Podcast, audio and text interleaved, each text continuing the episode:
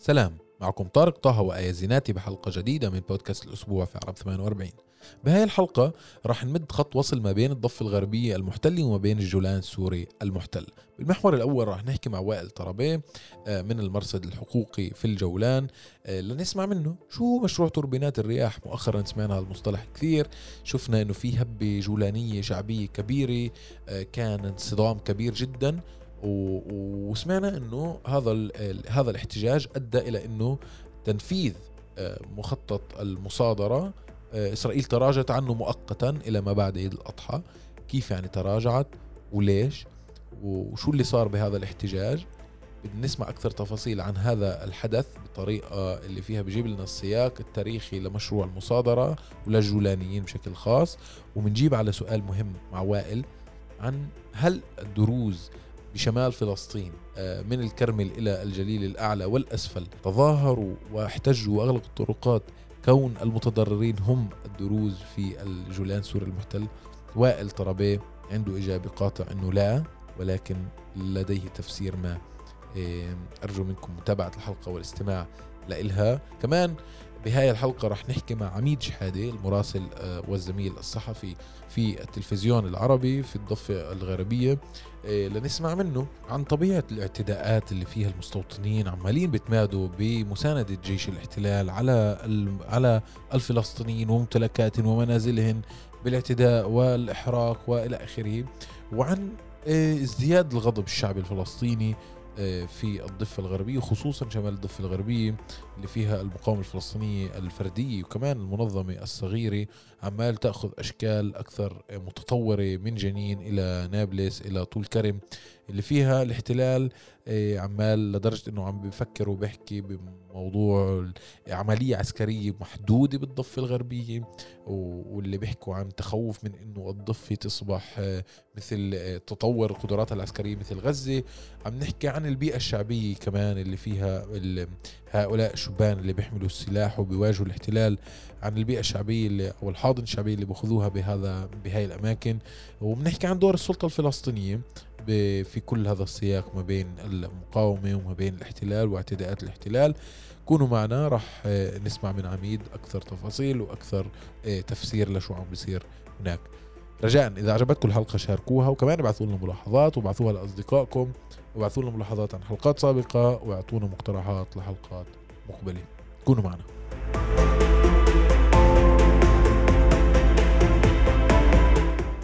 آه، حاليا سمعنا أخبار إنه في آه، آه، تجميد للأعمال. تجميد مؤقت بسبب قدوم العيد يعني إن شاء الله يكون عيد مبارك على الجميع. ولكن نحن هدفنا الواحد والوحيد هو إلغاء هذا المشروع. نحن حاليا عم ننتظر عم ننتظر إذا فعلا هني بدهم يجمدوا. آه، ولكن يعني حتى لو كان تجميد يعني مؤقت يوم أو يومين أو شهر أو شهرين هذا ما بهمنا اللي بهمنا نحن هو إلغاء فقط إلغاء وعدم التفاوض على على أرضنا. آه، مطالبنا واضحة. إلغاء المشروع فقط. المشروع هذا لا يجوز أن يكون آه، بالأراضي بأراضي المثمرة وأراضي التفاح والكرز. آه، في لها محلات ثانية يعني الطاقه الخضراء ما حدا ضد الطاقة الخضراء ولكن وجودها بين الأراضي بساتين التفاح والكرز يلي هي يلي هي راح تخرب يعني وتتدمر بسبب هذه التوربينات. آه، لها محلات ثانية خاصة يلي هي بتكون آه، بعيدة عن البساتين ويمكن تجيب منفعة أكثر يعني. فبالتالي يبعدوها عن البساتين تبعنا. ما فيش وما فيش عندنا ولا أي مشكلة يعني. ليش يعني ليش لحتى يجيبوها لأرضنا يعني؟ لا. طيب إيه وائل طربيه إيه من الجولان. بدي أتشكرك بالبداية إنه بتعطينا وقتك نحكي معك بهذا الموضوع. إيه أنا بتخيل إنه أبعد من التغطية المباشرة لشو عم بيصير بالجولان. بدنا نحكي بالبودكاست معك إيه عن أول شيء عن المشروع مشروع التوربينات اللي بلش من كم سنة. مشروع المصادرة ب يعني بطرق التفافية. يعني بدهن ينتجوا طاقة خضراء بين ازدواج على حساب مصادرة أراضي. وفي أبحاث كمان حتى بتحكي إنه مش عن جد بتعمل طاقة خضراء يعني هي كمان مضرة يعني مش بس فبدنا نبلش من هذا المحل. بدي أسمع منك وائل شو هذا المشروع اللي بيحكوا عنه؟ بسياق الجولان يعني. بسياق الجولان طبعا. بالحقيقة هذا المشروع قديم. يعني بداياته الأولى بدأت بعام 2008 كان في شركة إسرائيلية اسمها ميجولان اللي بدأت تطور آه، دراسات على استثمار طاقة الرياح بالجولان. الجولان منطقة متميزة برياح قوية ودائمة على مدار السنة فمن ناحية طبيعتها آه، هذا جزء من الجذب اللي صار للجولان تحديدا. واللي الشركة أفلست واشترتها شركة أخرى شركة إنرجيكس اللي هي من كبريات شركات الطاقة بإسرائيل. ولها شغل بالعالم ببولونيا وببريطانيا وبأمريكا. فاشترت الشركة المفلسة وتابعت بتطوير الموضوع آه، بحوالي سنة 2013 ب 2016 17 بدأ المشروع يعرف عنه من قبل أهل الجولان. كل المرحلة الأولى ما كانش في معرفة عن المشروع على الإطلاق حتى بوجوده أو بالتخطيط له أو بأي آه، تفصيل عنه. آه، معلومة مهمة آه، وهي جزء من ليش في سوء فهم أحيانا وسوء استخدام للوقائع تجاه قضية المراوح بالجولان. بسنوات ال 2010 لل 2013 كان في مبادرة محلية من مجموعة شباب اللي فكروا إنه الرياح هي يعني ثروة وطنية يجب استثمارها على أيدي أبناء المنطقة. فأسسوا شركة وبلش وبدأوا يدرسوا الموضوع واكتشفوا لاحقا إنه هذا الكلام مش مزبوط. هذه المعلومة استخدمتها الشركة طوال الوقت حتى تشكك وتخلخل موقف أهل الجولان الرافض للمراوح بمعنى إنه كان في شركة عندكم وفشلت في إنشاء المشروع فبسبب فشلكم أنتم وقفتوا ضده. هذه الدعاية الإسرائيلية بشكل أساس مرتكزة على النقطة هذه. آه عمليا مشروع المراوح يعني أنا في أعطي شهادة عن نفسي. ولا مرة كان عندي فضول أقرأ بالمواقع المحلية أي خبر ينزل عن المراوح. كان التصور إنه مشروع اقتصادي بحت. آه آه فقط اصحاب الشأن يعني بيهتمين فيه. ولباقي أهل الجولان ما كانش له أي فهم لأي أبعاد أخرى له. عمليا فهم أبعاد المراوح بدأت بأواخر عام 2017 18 آه، آه، لما المشروع صار في آه، قلق من بعض المزارعين إنه قد يشكل خطر على مستقبل أراضيهم. وبحينه الشركة كانت بشكل شبه سري تتوجه للأفراد أصحاب الأراضي المستهدفة اللي بدهم إياها وتطلب منهم يوقعوا على عقود لمدة 24 سنة. فالمؤشر الأول اللي حدث إنه آه، تنبهوا الناس إنه 24 أو 25 سنة آه، ممكن تعني تملك الأرض من قبل أي مستثمر. فهون بدأ أول تنبه ناقوس خطر إنه في شيء هون يجب فهمه أعمق بالموضوع.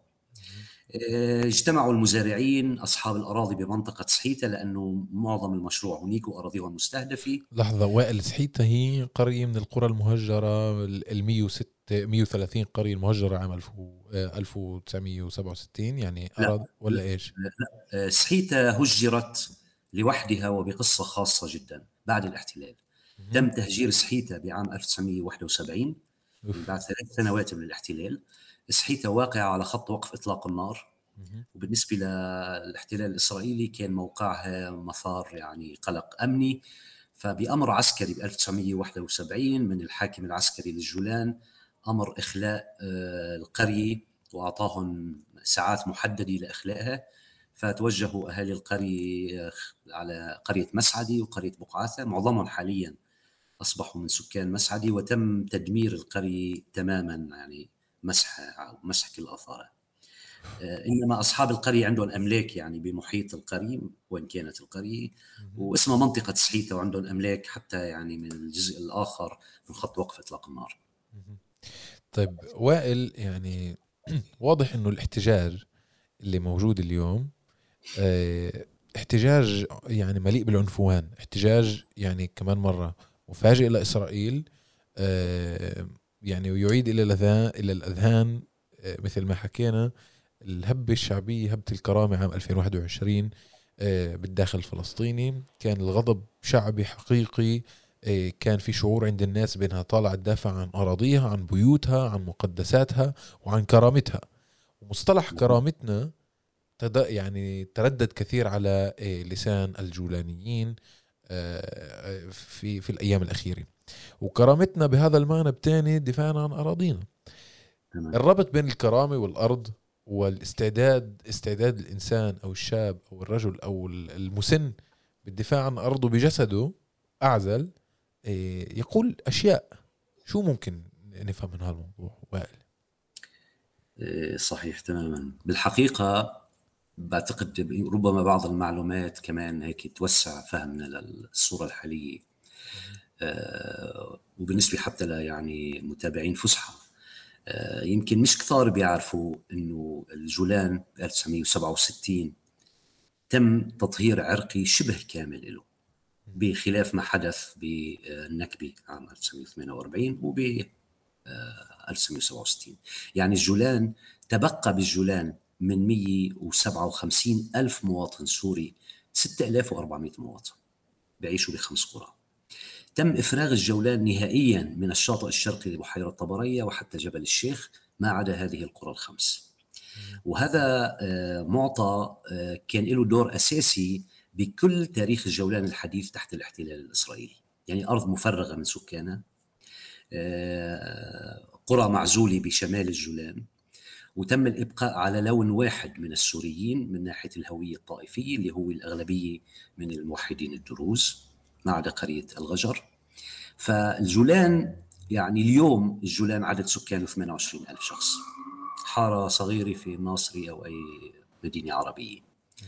إفراغ الجولان أعطى لإسرائيل المجال لأن تتصرف على هواها وكما تشاء وعمليا صعب على العدد القليل من أهل الجولان كل أشكال المقاومة الممكنة وبالرغم من هذا أهل الجولان بعتقد آه، ما قصروش بالعطاء بمقاوماتهم مقاوماتهم المتنوعة اللي صارت. بالنسبة للأراضي آه، أهل الجولان عشية الاحتلال 1967 كان بتصرفهم ما يقارب مئة ألف دونم من الأراضي. جزء أراضي جزء أراضي زراعية جزء المسطحات القرى وأراضي الأوقاف والمشاعات العامة اللي تعتبر أملاك للقرى الخمس بالجولان اليوم بعد 57 سنة من الاحتلال ما تبقى من المئة ألف دنم هو 47 ألف دنم يشمل كل شيء. 21 ألف دنم أراضي زراعية والباقي هي مسطحات القرى وبعض المناطق المشاعات المتنازع عليها مع الاحتلال لأنه في عمليات مصادرات دائمة. فتمت مصادرة أكثر من نصف ما يمتلكه الجولانيين من الأراضي والتضييق عليهم والمصادرات كانت متنوعة أكبرها كان عن طريق بناء المحميات الطبيعية. وهذه آخر مصادرة اللي تمت بجبل الشيخ شمال مجد الشمس حتى قرية عنقنية. فأهل آه، الجولان القرى الصغيرة عندها ضائقة سكنية وخصوصا مجد الشمس اللي زار مجد الشمس بيقدر يحس بهالضائقة السكنية. التضييق على الناس والسماح بالبناء العمودي لطوابق تخيل يعني ببلد م. قرية جبلية المفروض يكون امتداد أفقي مع مع طبيعة. آه، مجد الشمس تقريبا يعني يندر فيها الخضرة والأشجار وبناء طوابق خمس طوابق وست طوابق حتى الشبان يلاقوا يعني شقق يعيشوا فيها. في أزمة سكنية حقيقية جدا جدا بالجولان. فالأرض بالنسبة للجولانيين وبمشروع المراوح انعكست. هي بالنسبة لنا كلنا بالنسبة لكل الشعب الفلسطيني الصراع المركزي على الأرض. على الأرض صحيح. إنما بالجولان ما كانش الصراع حاد ويومي ومباشر كما يحدث في فلسطين. يعني مصادرة كل الجولان وسط الجولان وجنوبه بسبب عدم بقاء الإبقاء على أي مواطن سوري واقتلاعهم جميعا ما كانش يواجه مقاومات. فكانت إسرائيل تتصرف حتى اليوم على هواها. فتبقى هذا الجزء الصغير يعني بأقصى شمال الجولان. حتى بهذا هن عم يعملوا عمليات تضييق على السكان بموضوع الأراضي. آه، ومن هون آه، بعتقد في تراكمات كثيرة. هذا مركب من من سؤالك مسألة الأرض. ففي في آه، إذا دخلنا كمان شوي على مشروع المراوح كمان في مركبات ثانية ممكن هيك توسع الصورة أكثر. طيب يعني شو بدي أفوت معك وائل على التخوفات المباشرة اللي بشعرها الناس أصحاب الأراضي إيه، من هذا المشروع. يعني مثلا كنت أنا إذا بدي أطلع على الموضوع بعين أضيق شوي كنت بقول طب هي بعض الأراضي لبعض الملاك إيه، لكن الهبة هي هبة شكلها هبة شعبية لكل الناس. عمليا أرض شخص ما لا تعني بالضرورة أنه هو المكلف بالدفاع عنها إنما المنطقة كلها. صحيح. تماما. وهون سياق المشروع المراوح هام تماما يعني كيف أنت صغت سؤالك. آه بالحقيقة بدي أبدأ من وعي الناس وهو أهم شيء. يعني ما هي التوربينات الرياح؟ صحيح. الوعي الأول اللي تم التسويق له يقول إنه توربينة الرياح تأخذ من الأرض 600 متر مربع مسافة محدودة جدا فبيبنوا عليها التوربين والمزارع يأخذ مقابل لاستئجار الأرض ل 20 عام. وهيك بيكون مال سهل الحصول على مال سهل بدون جهد وقد يشكل نوع من التعويض عن تراجع الزراعة بالجولان على مدار العقود الماضية. عمليا مزارعين الجولان غير قادرين على منافسة المستوطنات المنظمة واللي تحظى بدعم حكومي وميزانيات هائلة وتنظيم بالتسويق وتكنولوجيا حديثة. فعمليا هن أخذوا زراعاتنا التقليدية للتفاح والكرز إلى مستويات يعني رفيعة. ويتنعمون يعني بأراضي الجولان بخيرات الجولان. بالمقابل المزارعين عندنا وضعهم سيء زراعيا المردود والأسواق وله كمان سياق طويل. أسواقنا الأساسية كانت أسواق الضفه الغربية الاسواق الفلسطينية. حتى الأسواق هذه يعني بسبب الانتفاضات واللي مر على فلسطين وعلى الجولان أيضا يعني حوصرت. والسوق الأخير كان سوق دمشق اللي توقف بعام 2011 آه. فعمليا الوضع الزراعي بالجولان مش على أفضل ما يكون. الجولانيين طوروا بحدسهم. شكل جديد اللي اصطلحنا على تسميته بالسياحة الزراعية. يعني عمليا عدد هائل سنويا من أهلنا بفلسطين ومن السواح الإسرائيليين الاخرين بيزوروا الجولان بمواسم الكرز والتفاح بيقضوا أيام بيستأجروا غرف والأكواخ اللي مبنية بين الأراضي. فهي الطريقة كانت حل يعني هيك خلاق لتصريف المواسم الزراعية وبنفس الوقت إضافة لها كل ما يتعلق بالسياحة الزراعية يعني بالجولان وطبيعة الجولان. وهذا الجزء إذا ما نحكي على المستوى الاقتصادي هو راح يتضرر بالدرجة الأولى من مشروع المراوح.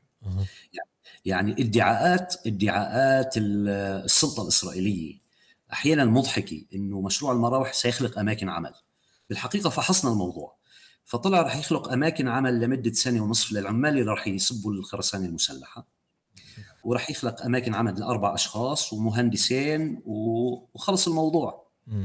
عمليا مش رح يخلق رح يضرب فرص العمل الجولانيه ثانيا جزء من ال من ال بناء الأوهام إنه المراوح ستكون عامل جذب للسياح يجوا على الجولان يشوفوا المراوح يعني وكأنها أعمال فنية يعني. وكأنها معلم سياحي يعني كمان. معلم سياحي.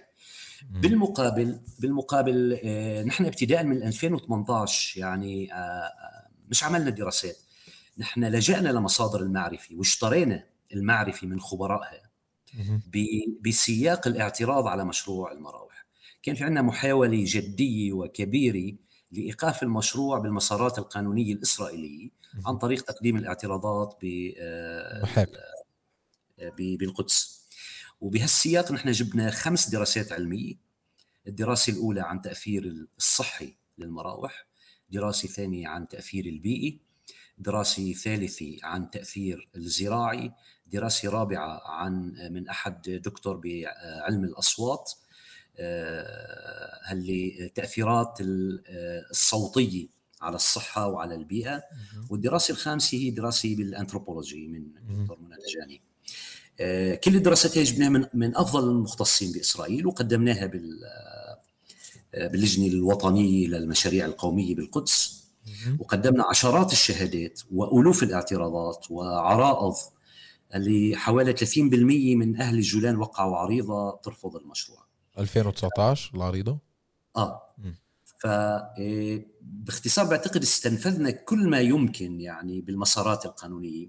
ولكن استنتاجي الشخصي إنه صحوتنا على المشروع كانت ربما متأخرة قليلا. بمعنى لو عرفنا قبل أربع سنوات أو خمس سنوات بهذا الوعي المجتمعي كان في إمكانية ربما بالنجاح بهذا المسار. لعدة أسباب. يعني مثلا عملوا استفتاء شعبي بخلال الدراسات اللي على أساسها تم إقرار المشروع. لما درسنا هالاستفتاء بالفعل إنه يعني مسخرة. يعني سألوا 114 شخص معظمهم كانوا سواح عابرين بالجولان. ومن ال 114 شخص في حوالي 14 شخص ساكن 100 كانوا سواح و14 ساكنين بالجولان بما فيهم السكان الأصليين والمستوطنين. مم. يعني عمليا سألوا سبع أشخاص من من الجولان. من الجولان. والسبع أشخاص مقسمينهم لفئات عمرية يعني من ال من ال 20 ل 30 و30 ل 40 وما فوق ال 60 شيء مضحك يعني السبع أشخاص فاكتشفوا إنه السؤال بيقول هل أنت يعني بتحب الطاقة المتجددة فكل الناس بيحبوا الطاقة المتجددة والنظيفه سؤال مثير هيك وجميل. مثير. بالضبط. فعمليا هذا جزء من بناء المشروع وملاحظة مهمة جدا. المشروع كان مغري جدا لشركات الطاقة لسبب بسيط جدا سبب اقتصادي مباشر. الأراضي الزراعية اللي فيها رياح قوية موجودة بملكيات خاصة لمزارعين أفراد أصحاب ملكيات صغيرة.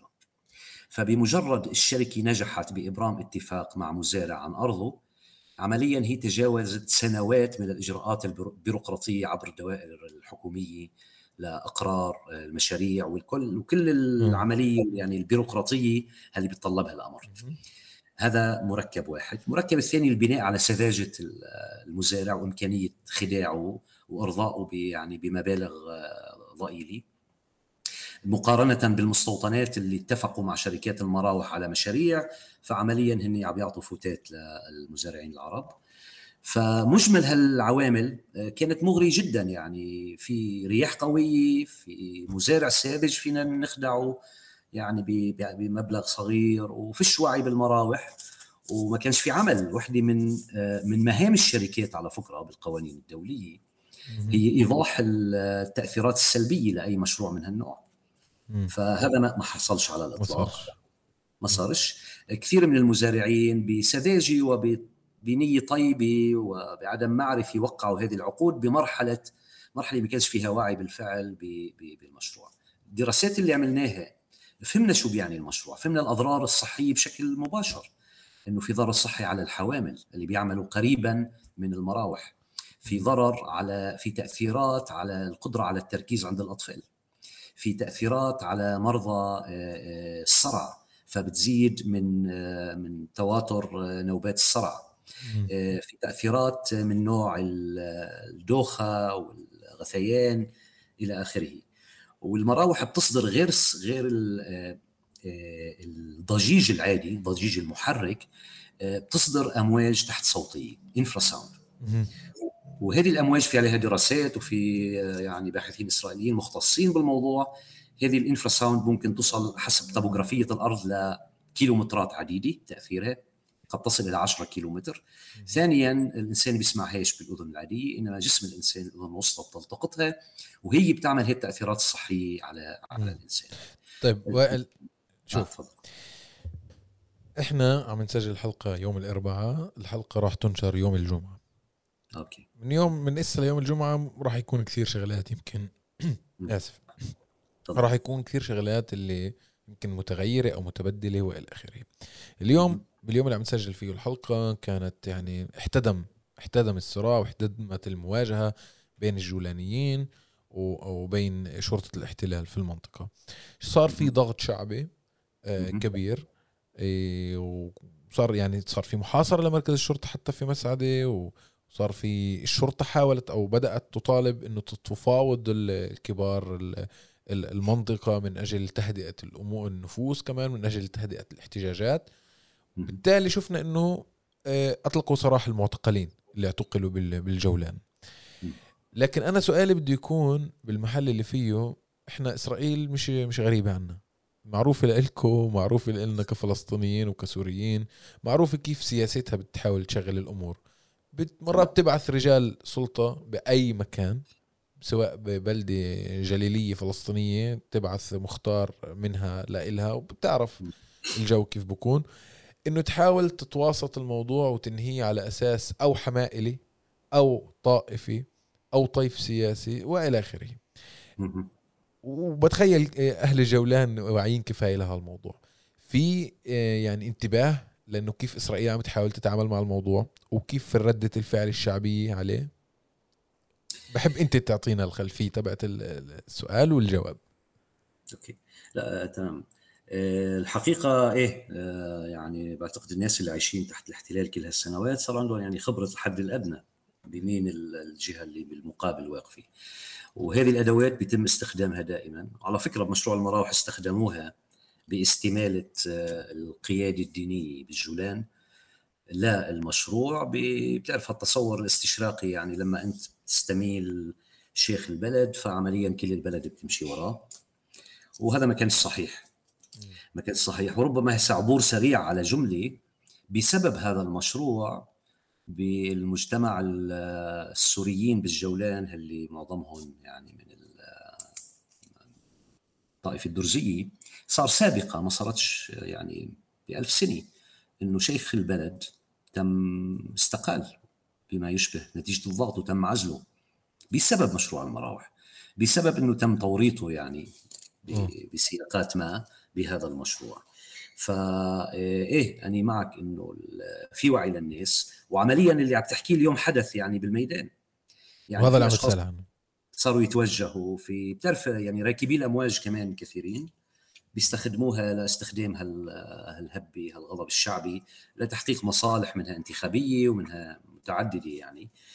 آه عمليا اليوم آه طبيعة التحرك هو تحرك فش أي شكل من أشكال التنظيم هو يعني تلقائي حتى النهاية. والدليل فيش أي فيش استراتيجيات فيش مخطط للخطوة القادمة شو تكون. آه، مجموعة الناس المتواجدين بأراضيهم شو بيحسوا بيتصرفوا فكان الذهاب لمسعدي بسبب الاعتقالات إنه الشباب اللي اعتقلوا هون للضغط مشان يعني آه، الإفراج عن الشباب. ومجموعة من الشيوخ اللي آه، دخلوا لمقر الشرطة بنوع من التفاوض.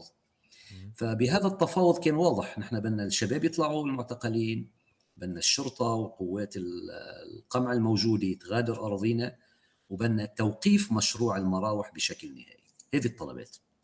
يعني منها تمخض تمخض أشياء أخرى غير الاعتقال غير الإفراج عن المعتقلين آه، لحد هسه لا آه، قبل حوالي ساعة آه، تم الاتفاق إنه راح يصير اتصالات وبصير في إبلاغ بجواب خلال ساعة من اللحظة اللي غادرنا فيها مسعدي عمليا إذا أي جواب وصل حتى الآن ما عنديش يعني أي تفاصيل إنما كل يعني الجماهير انتقلت على الخط وقف إطلاق النار لأنه في وفود كبيرة إجت من لبنان ومن سوريا كتضامن على الطرف الآخر فعلا؟ من آه، من تل الصراخ. آه وحاليا الناس متواجدين بالمكان آه، يعني كتضامن آه، من خلال خط وقف إطلاق النار عابر يعني لل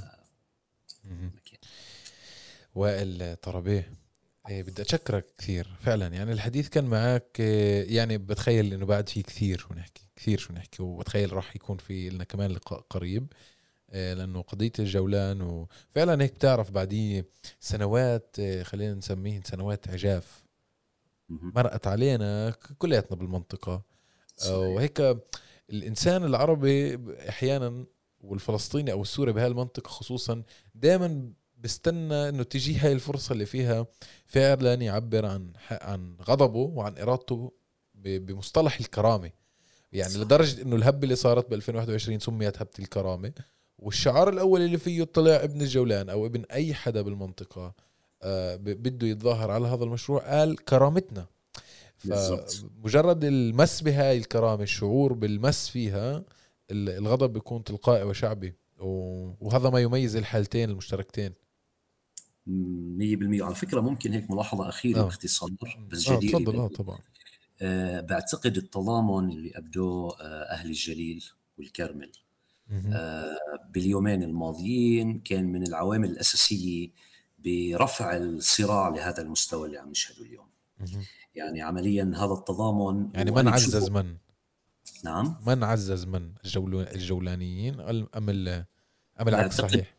تضامن شمال فلسطين عزز الجولانيين لأنه عادة قضايا جولان تحاصر بالجولان الصغير حتى بالإعلام الإسرائيلي بيحكوش عنها إنما الموضوع وصل إلى يعني داخل 48 صحيح.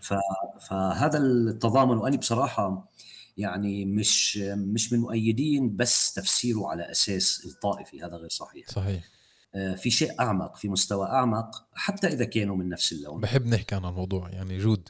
بسمعك آه فبعتقد مسألة الأرض هي آه هي وجع مشترك. آه معاناة أهل الجليل والكرمل من المصادرات المباشرة مش التفافية يعني هي هائلة.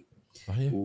آه، وبالسنوات الأخيرة في تحرك هيك آه، في تحرك شعبي بأوساط أهل الجليل بأوساط الدروز آه، على الموضوع هذا في حركات بأوساط الشباب. عم تعمل شيء من أنا بشوفه إعادة إنتاج لهويتهم الفلسطينيين. صحيح. اللي تم العمل على تمزيقها على مدار 70 سنة. فبعتقد سياسات وممارسات الاحتلال هي هي الدافع الأساسي. يعني واحدة من الإحصائيات الغريبة اللي بتكشف حجم التناقض إذا بناخذ بلدة بالجليل مثل بيت جن اللي سقط منها أكبر عدد من الشباب بحروب إسرائيل. هي أكثر بلد فلسطيني تم مصادرة أراضي له على الإطلاق بكل فلسطين 86% من أراضيهم تمت مصادرتها هذا التناقض الكبير وهذا التناقض هو آه، هو رافعه لوعي صحيح. خاصة مع السياسات الابارتايد مع سياسات الحل الجديدة اللي عم بتصير ومن هون التضامن تفسيره بيكون مش كافي وسطحي يعني إذا بنقول. والله دين يعني الدين بيجمعهم وعم يفزعوا لبعض. صحيح. المسألة أعمق والمسألة هي مسألة الفلسطيني والسوري اللي واقعين تحت الاحتلال. والمسألة هي الأرض بالمركز. طب بما أنه حكينا عن يعني هن هاي النقطة آه، وائل شكرا أنك ذكرتني فيها يعني. امبارح كنت عم بحضر فيديو. في شاب من دالية الكرمل آه، كان من ضمن مجموعة شباب اللي مغلقين شارع ست اللي هو من أكبر شوارع إسرائيل المركزية. وكان واقف بالشارع ومسكر الشارع. في امرأة يهودية آه، نازله بتصيح على الشباب يعني إنه افتحوا الشارع بدنا نروح على بيتنا بدناش نقعد ساعتين بالشارع. فهالشاب يعني كان في عنده آه، الجلاده إنه يدير هذا السجال ويحكي بكل وضوح معها وبكل كرامة وشموخ إنه بتقدر تستني ساعتين أو ثلاثة أو أربعة بالسنة آه، عشان عشان الآخرين يعبروا عن حالهم بكمل السجال بقول فتحوا موضوع التجنيد للجيش كيف ما بعرف كيف فتح. فهو يعني انتفض بعد ما سمع هاي القصة. حكى إنه يعني مين قال إنه هاي السمعة اللي مطالع علينا إنه إحنا بنخدم جيش يعني؟ مين قال إنه أصلا إذا بخدم جيش أو بخدم الجيش مش حقي أو حقي أطالب بأرضي أو ببيتي؟ قال لها عندك بيت تروحي عليه استني ساعتين أنا حاليا ما عنديش بيت بدي أتزوج ما عنديش بيت. بقول لها أنا ما خدمتش جيش والحمد لله وابني ما خد... ومش راح يخدم جيش وهيك راح هيك هربي اولادي مش راح يخدموا جيش. عمليا بيحكي بالشارع بقول إنه أنا هون موجود بهاي البلاد 500 سنة ابنا عن جد ومعي شجرة العائلة وراح اضلني هون. أنا كنت قبل إسرائيل وراح أكون بعد إسرائيل. هذا الخطاب أنا الك على الأقل كحدا متابع لكل هاي الأمور آه بكون صادم لل... لل... لل... لل... يعني صادم للأحسن. يعني صادم للأحسن وهذا بيعبر عن جيل جديد واعي جيل جديد وبتخطى مسألة الطائفة.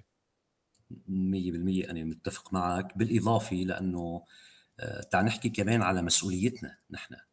يعني يعني بس قول نحن أنا بعتبر حالي سوري وباحيان بعتبر حالي فلسطيني.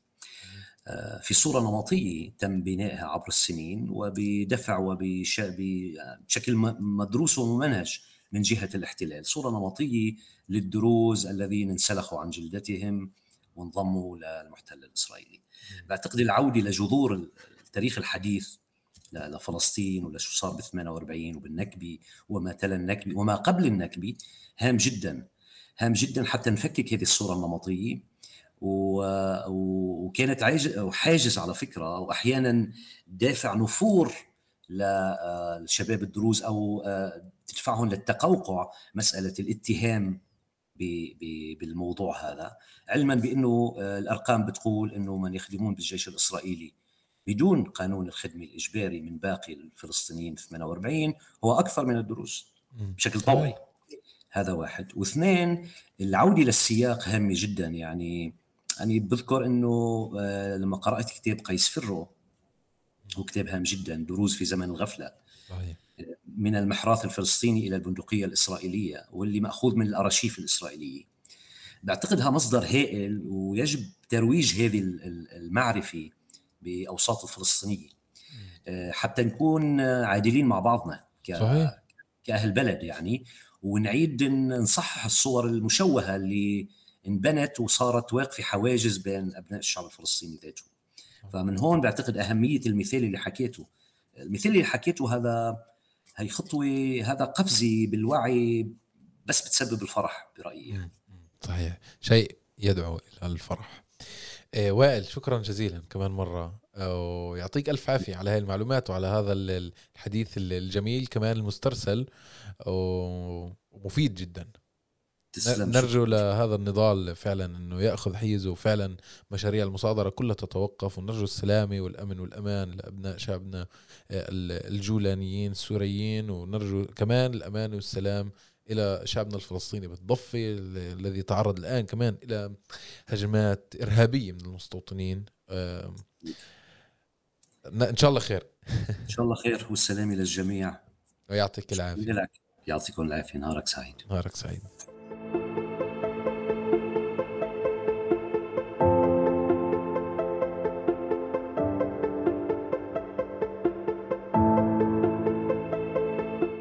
طيب هي عميد يعطيك العافية. الله يعافيك طارق. شوف إحنا كنا عملنا بودكاست سابق معاك وحكينا عن وقتها عن ليلة البلور في حوارة وحكينا صحيح. عن عن هجمات المستوطنين المنفلتة على أهالي الضفة على أهالي حوار خصوصا والاعتداء على ممتلكاتهم وعلى سلامتهم وعلى جسدهم وإلى آخره. الليلة اللي مرقت أو خلال هذا الأسبوع كان في كثير مشاهد متكررة من هذا النوع والفلسطيني عمال بشعر إنه المنطقة كلها بالضفه وحواليها عمال بتتجه هيك لمحلات آه، لتصعيد تصعيد المقاومة وبالمقابل تصعيد آه، يعني جرائم الاحتلال ومستوطنينه. أعطينا هيك صورة عامة بالبداية كونك يعني هيك بالميدان آه، خلينا نبلش نسمع منك. طارق باختصار شديد اللي بنلاحظه في التغطيات المستمرة إنه من جديد تقريبا خلينا نحكي سنة ونص أو سنتين فقط إنه صار في توجه في الضفة الغربية بين جيل جديد من الشباب إنه ما عادوش قادرين على تلقي الصفعة وإدارة الخد باختصار شديد يعني. فاللي بصير في إيه، الضفة الشيء المختلف عما كان ما بعد انتهاء انتفاضة الأقصى واستلام الرئيس الفلسطيني محمود عباس الحكم وعقيدته في إنه الطريق السلمي هو الطريق الوحيد لإنشاء دولة فلسطينية وما إلى ذلك وإعادة حقوق الفلسطينيين، فعليا كان في هاي المرحلة كلها مرحلة هدوء في الرد على كل جريمة بيكون فيها جيش الاحتلال الإسرائيلي أو المستوطنين في الضفة الغربية بشكل عام. بس هاي الفكرة بآخر سنتين عمالها بتختفي شوي شوي. وصلوا الناس إذا بدنا نحط الأمور في سياقها لمرحلة صار عندهم قرار بالرد. حتى لو ما كان في قدرة أحيانا إلا إنهم بيواجهوا. يعني في جنين في نابلس في طول كرم الناس أي دخول لجيش الاحتلال الإسرائيلي لتنفيذ اعتقال لتنفيذ اغتيال لمرور من مكان لمكان ما عادش سهل زي أول. صار في شعور متنامي كثير كبير عند الشباب الفلسطينيين بضرورة المواجهة لأنه سواء واجهت أو ما واجهت الرصاص جايك. هاي الفكرة اللي إحنا بنلاحظها ولاحظناها من خلال محاولات الفلسطينيين في الضفة الغربية بعد انتفاضة الأقصى للتوجه عن طريق برنامج لمنظمة التحرير وبرنامج للسلطة الفلسطينية مدعوم من الرئيس للتوجه للمقاومة السلمية. بس النتيجة اللي كانت بتصير مع كل مقاومة سلمية بتطلع في آه، القرى الفلسطينية بتنديد بالاستيطان زي ما كان بصير في بيتا. كان مم. كل هتاف يقابل بالرصاص ففي بيتا كانت أكبر نموذج للمقاومة السلمية طويلة الأمد اللي امتدت لشهور. وكانت أكبر مثال على سقوط عدد كبير من الشهداء في هاي البلدة. ما استخدموا غير الهتاف والحجارة كمقاومة سلمية.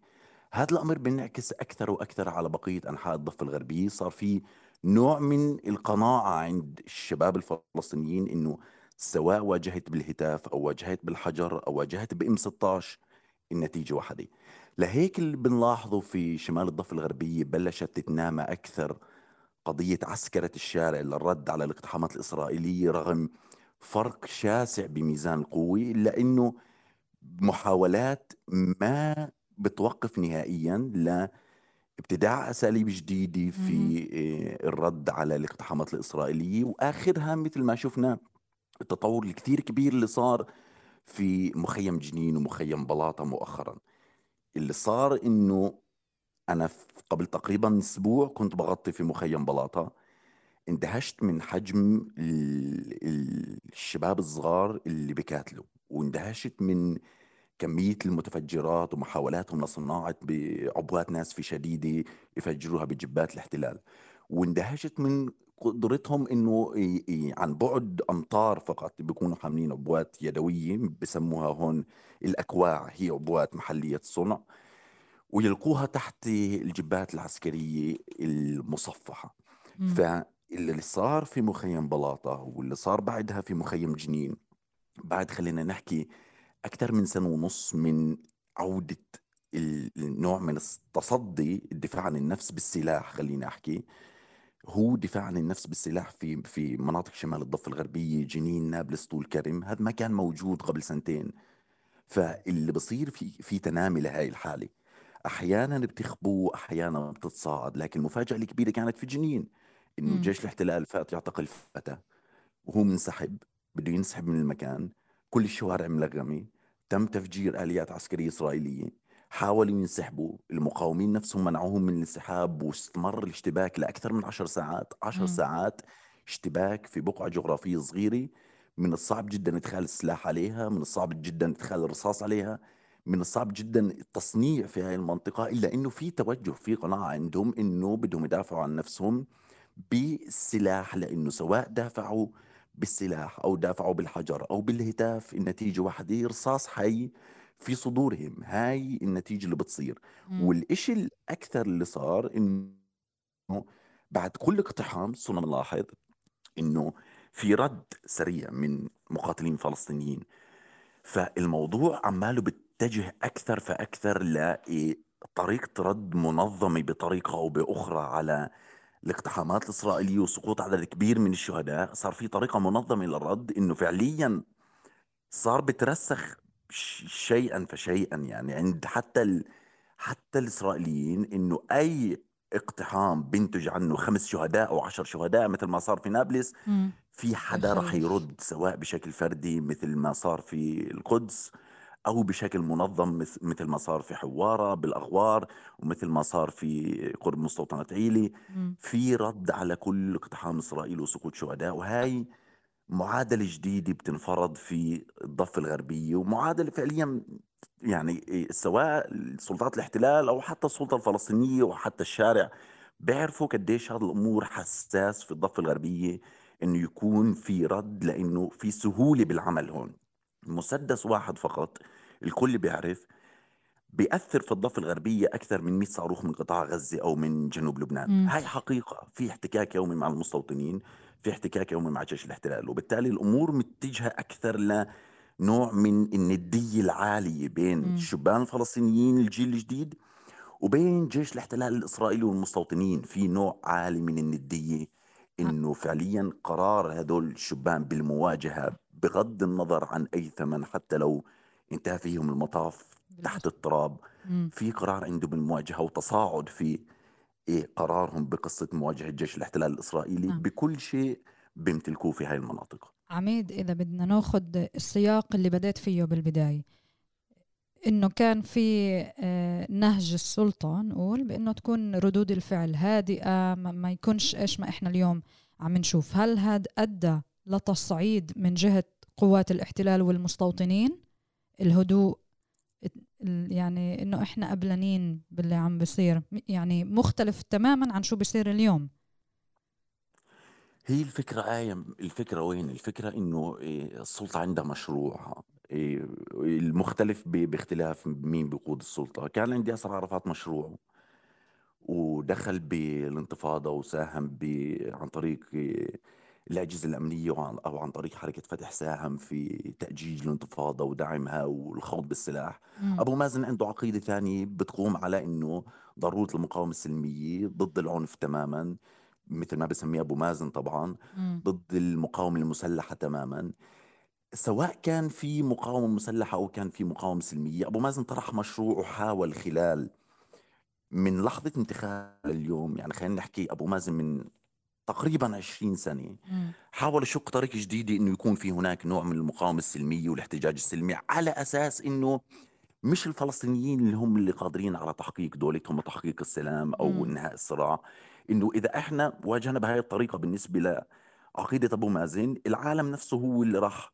يوقف في وجه الاحتلال الإسرائيلي ويفرض عقوبات عليه ويمنعه كونه الفلسطيني راح يظهر بمظهر إنه ما بيستخدم السلاح للرد. نعم. هاي العقيدة نفسها تاعت أبو مازن ثبت فشلها لأنه مع استمرار الاقتحامات لمدن الضفة الغربية وللقرى والمخيمات واستمرار حتى التصريحات نفسها الحكومية الإسرائيلية إنه الضفة الغربية مستحيل يتم الانسحاب منها تعميق الاستيطان مم. إيه القدس بالنسبة لهم موحدة عاصمة إسرائيل. فالمشروع نفسه اللي أجى فيه أبو مازن للحفاظ على هوية الفلسطينيين ما نجح. وصلوا الناس فهموا تماما إنه هاي الطريقة في المواجهة ما راح تنجح وفعليا زاد الاستيطان بشكل كبير زاد عنف المستوطنين صار عندهم أريحية حتى يلاحظ هذا الشيء إنه قديما كانت المستوطنة عبارة عن مستوطنة مسيجة صحيح. ما بيطلع منها المستوطن هي مكان زي سجن بيدخل منه عن طريق حماية جيش الاحتلال على الطرقات وبيطلع منه في حين قرى الفلسطينيين مفتوحة على الأفق. مم.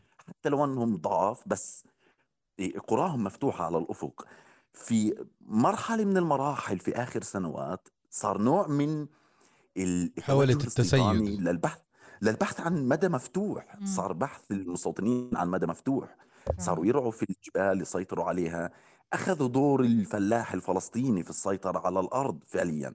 مم. هذا التوجه صار يترك عند الناس شعور بخطر فردي في الأساس وبعدين صار خطر جماعي يعني جماعي. كل فرد صار عليه خطر الجماعات نفسها صار عليها خطر جماعات القرى الفلسطينية فمن هون صار نبعث فكرة إنه إنه بدون تصدي مم. كل شيء راح يضيع هي هي هيك اللي إحنا. بنشوفه بالشارع من خلال حوارنا مع الناس وهيك اللي بنلاحظه من خلال توجه الناس أكثر فأكثر للتصدي لجيش الاحتلال وضرب المستوطنين والتصدي لهم وإيجاعهم أو رد الوجع أو جزء من الوجع اللي بحسوا فيه الفلسطينيين صاروا بردوا جزء منه للي بيوجعهم فعليا. طيب عميد شوف نقرأ آه، الصحف الإسرائيلية ونشوف التقديرات آه، تقديرات عسكرية تقديرات محللين تقديرات سياسيين بيحكوا إشي بيحكي على عملية آه، عملية عملية عسكرية محدودة بشمال الضفة إشي بيحكي على عملية عسكرية واسعة بشمال الضفة. آه، واضح إنه على المستوى العسكري الإسرائيلي حاطط شمال الضفة صوب عينيه حاطه تحت دائرة الاستهداف لأنه في إشي فعلا عمال بصير يتنامى حكيت عنه ببداية الحلقة. قديش أنت بتفكر إنه مخيم جنين؟ اللي هو مرق آه، يعني فعلا آه، من اقتحامات الألفين وما قبل وعدة معارك وبخوضها المخيم والمحافظة ككل. قديش ال- الناس في عندها حاضنة شعبية للحالة القائمة اليوم بال- بالمخيم؟ فعليا في مخيم جنين أو في نابلس لما بيكون في اقتحام مش أهل البلد نفسها فقط هم اللي بي- بيتصدوا. من كثر الحاضن الحاضنه الشعبية اللي موجودة في خلينا نحكي للمقاتلين مش بس في شمال الضفة الغربية حتى في كل الضفة الغربية. إذا في مقاتل واحد بيقاتل في جنين بيهتفوا له الناس بالخليل حتى لو ما كان في إيه، نفس الحالة موجودة بالخليل بس من هناك من على هذا البعد بيهتفوا له. وفي في نوع من التأييد وال والدعم الكبير جدا لقصة إنه ظهور المقاتل الفلسطيني مرة أخرى في أي بقعة جغرافية في الضفة الغربية وإعادة صورة الفلسطيني بطريقة أو بأخرى في أذهان الناس اللي بدافع عن إيه، نفسه بسلاح ككفاح مسلح. الحاضنة الشعبية في هاي المناطق كثير كبيرة لدرجة إنه صعب جدا السيطرة على مسلح واحد فقط في هاي المناطق. يعني مجرد أعطيك مثال بسيط طارق. لما كان بيكون في أي احتكاك بين المقاتلين وبين عناصر في الأجهزة الأمنية الفلسطينية في جنين أو اعتقال لأي مقاتل حتى لو ما كان الاعتقال سياسي كانت الدنيا بتقوم وما بتقعد مم. كان فعليا يعني أنت بتحكي عن يعني بتتحول جنين لحرب شوارع لحين إطلاق سراح ال- ال- المقاتل المعتقل حتى لو كان معتقل مش على قضية سياسية وبالتالي الاحتضان الشعبي واصل لدرجة عالية إنه ممنوع المس بهاي الناس.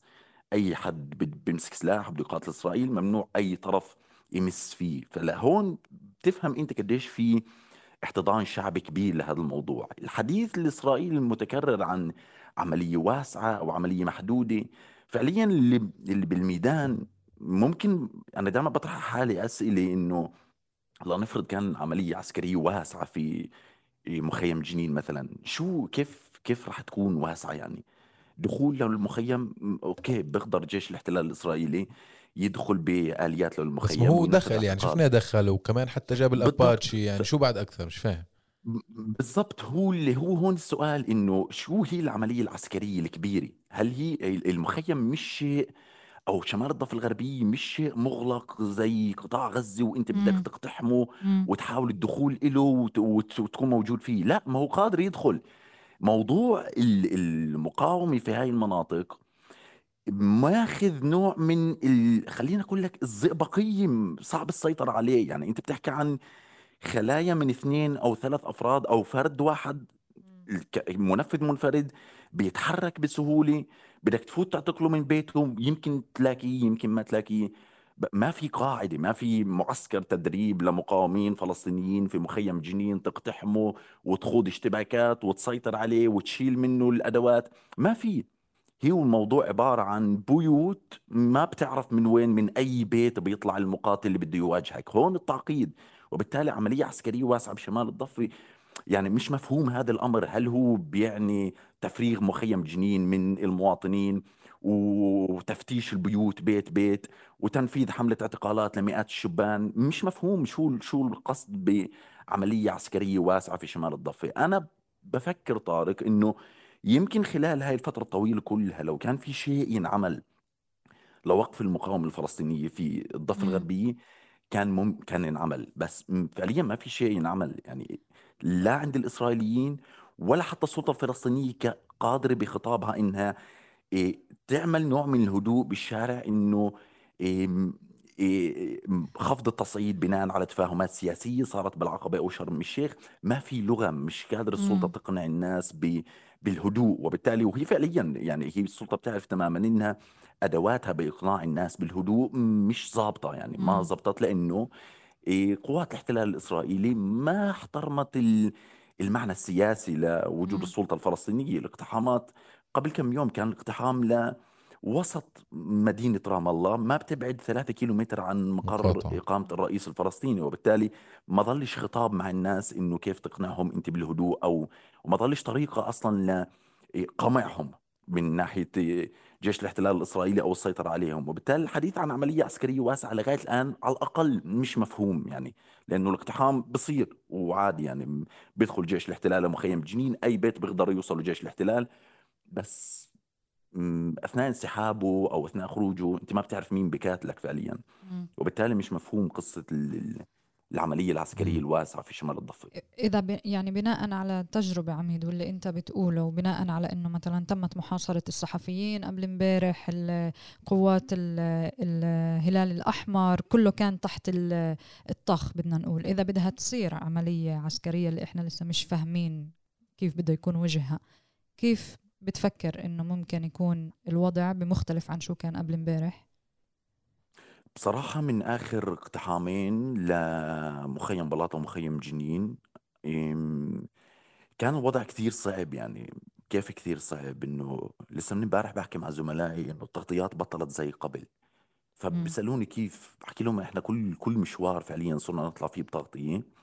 بنرجع بإصابة إما إصابة مصور رصاص مطاطي إما اختناق إما استهداف مباشر إما امبارح زي تكسير سياراتنا وإصابة مصور مستوطنين كامنين بين الزيتون.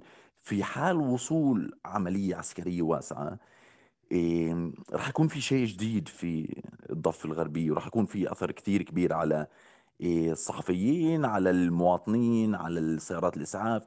هذا الاستهداف بتنامى أكثر فأكثر فعليا.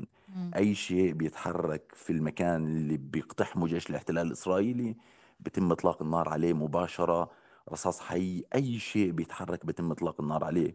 لقتله فعليا. فالأمور عمالها بتتعقد أكثر فأكثر من آخر تغطيتين في جنين وفي مخيم بلاطة في نابلس كان الموضوع لا إنه الأمور مش زي أول مم. نهائيا طريقة اللي طريقة الاستهداف مش مش زي أول إحنا بنحكي لسه مش قايمين. بالشيء اللي بيحكوا فيه إنه عملية عسكرية نعم واسعة بشمال الضفة عملية عسكرية واسعة يعني مجازر في الشوارع فعليا ما في تفسير ثاني صحيح طيب عميد بما إنه هيك عم. بهذا السياق إحنا عم نحكي إذا بدنا نرجع هيك 20 سنة لورا أو قبل أكثر من 20 سنة 25 سنة في عندك القائد ياسر عرفات أبو عمار بيعتمر لعشرات آلاف عناصر الأجهزة الأمنية للسلطة الفلسطينية إنها تواجه آه، عدوان الاحتلال بالضفة اليوم مش بنفس الحالة السياسية إحنا ولا بنفس الحاضنة اللي إحنا بنحكي عنها عن شكل آه، منظمة التحرير اليوم. لكن في هيك سيناريو أنت من قراءتك هاي السلطة عمالة بتحس إنها عاجزة أمام آه، توفير الحماية للفلسطيني داخل الضفة على الأقل. وعم تفقد آه، يعني على الأقل كيف أنا بجس نبض عم تفقد جزء من شرعيتها أمام الناس حتى المواليين لإلها. عم تحس إنه عم تفقد من قاعدتها عم تفقد من ناسها من الناس اللي حطوا ثقتهم فيها. هل السلطة ممكن تفاجئنا أو تفاجئ كثير ناس أو تفاجئ نفسها بإنها تكون متمردة على الخط اللي هي أخذته لنفسها؟ يعني ممكن تتمرد على حسن السلوك اللي هي متبعته وفعلا هي تلتزم باتفاقيتها مع الاحتلال والاحتلال لا يتفق بالت- بالتزاماته مع السلطة. فكيف انت بتفسر الموضوع؟ ممكن السلطة تغير مسار بشي مرحلة؟ ولا سلامتك تعيش الموضوع الموضوع هو ب... باتجاهين أكثر. السلطة إنه تغير مسار إيه، في عهد أبو مازن إيه، مستحيل. الموضوع هو عقيدي يعني. بالنسبة لأبو مازن تجربة سابقة من الكفاح المسلح. بالنسبة له بعقيدته إنه لم تحقق شيء للفلسطينيين وبالتالي بده يشوف خط آخر. هيك هو بفكر هيك هو سياسته. وبالتالي خوض انتفاضة مسلحة من قبل السلطة الفلسطينية ضد جيش الاحتلال الإسرائيلي أو التصدي له بمعركة شاملة. هذا الشيء مستحيل في مرحلة وجود أبو مازن وقد يكون مستحيل حتى بعد رحيل أبو مازن. ولا إذا كانت لسببين. ما كيف أنت تقول عملية عسكرية مجازر بالشارع ولا بهيك سيناريو؟ مستحيل. بهيك سيناريو الأمور مختلفة تماما. اليوم خلينا نحكي كقرار من السلطة الفلسطينية النقطة اللي كنت بدي أحكي فيها قرار واضح من السلطة لعناصرها بالقتال قد يكون هذا الأمر مستحيل. ولكن اللي بصير في الضفه أو في تحديدا في منطقة جنين ونابلس خلينا نحكي اللي بصير إنه في كثير عناصر من الأجهزة الأمنية بالنهار بيلبسوا بدلة عسكرية وبداوموا مم. وبالليل بتلثموا بينزلوا بقاتلوا في حركة فتح بدون تبني وبدون إعلان هذا مم. الإشي أنا شفناه ولاحظناه يعني وكان في شهداء فعليا مم، بالشرطة والمخابرات وجميع الأجهزة الأمنية الفلسطينية وبالتالي في توجه فردي للقتال في كل اقتحام لجيش الاحتلال الإسرائيلي لمخيم جنين. دائما في عناصر في الأجهزة الأمنية بيقاتلوا بشكل فردي ولا يتم معرفتهم أو الكشف عنهم إلا بعد استشهادهم. بعد استشهاد الملثم يكشف عنه يتبين إنه ضابط في الضابطه الجمركية ضابط في الشرطة. ضابط في المخابرات. هذا اللي بنلاحظه في شمال الضفة الغربية. قرار بالمواجهة من ناحية سياسية السلطة عاجزه فعليا عن مواجهة جيش الاحتلال الإسرائيلي من ناحية عسكرية. وبالتالي على ما يبدو إنه في توجه فردي هناك للعودة للروح اللي كانت موجودة في إيه، السلطة. خلينا نحكي خلال الانتفاضة الثانية.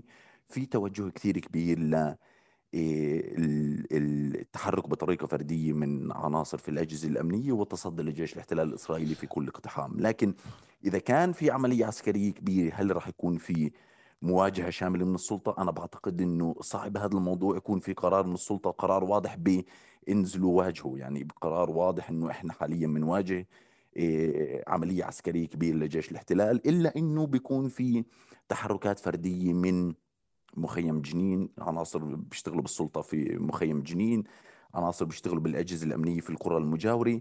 هذول بتحركوا دائما يعني فعليا وما بيتم الكشف عنهم فعليا أو معرفه تحركاتهم إلا بعد استشهادهم وحصل هذا الشيء. هي الفكرة إنه الناس فعليا خلينا نحكي بس كيف الناس عن قصة القاعدة الشعبية سألتني طارق وأن السلطة بتفقد قاعدتها الشعبية أو مؤيدينها وما إلى ذلك حتى من داخلها.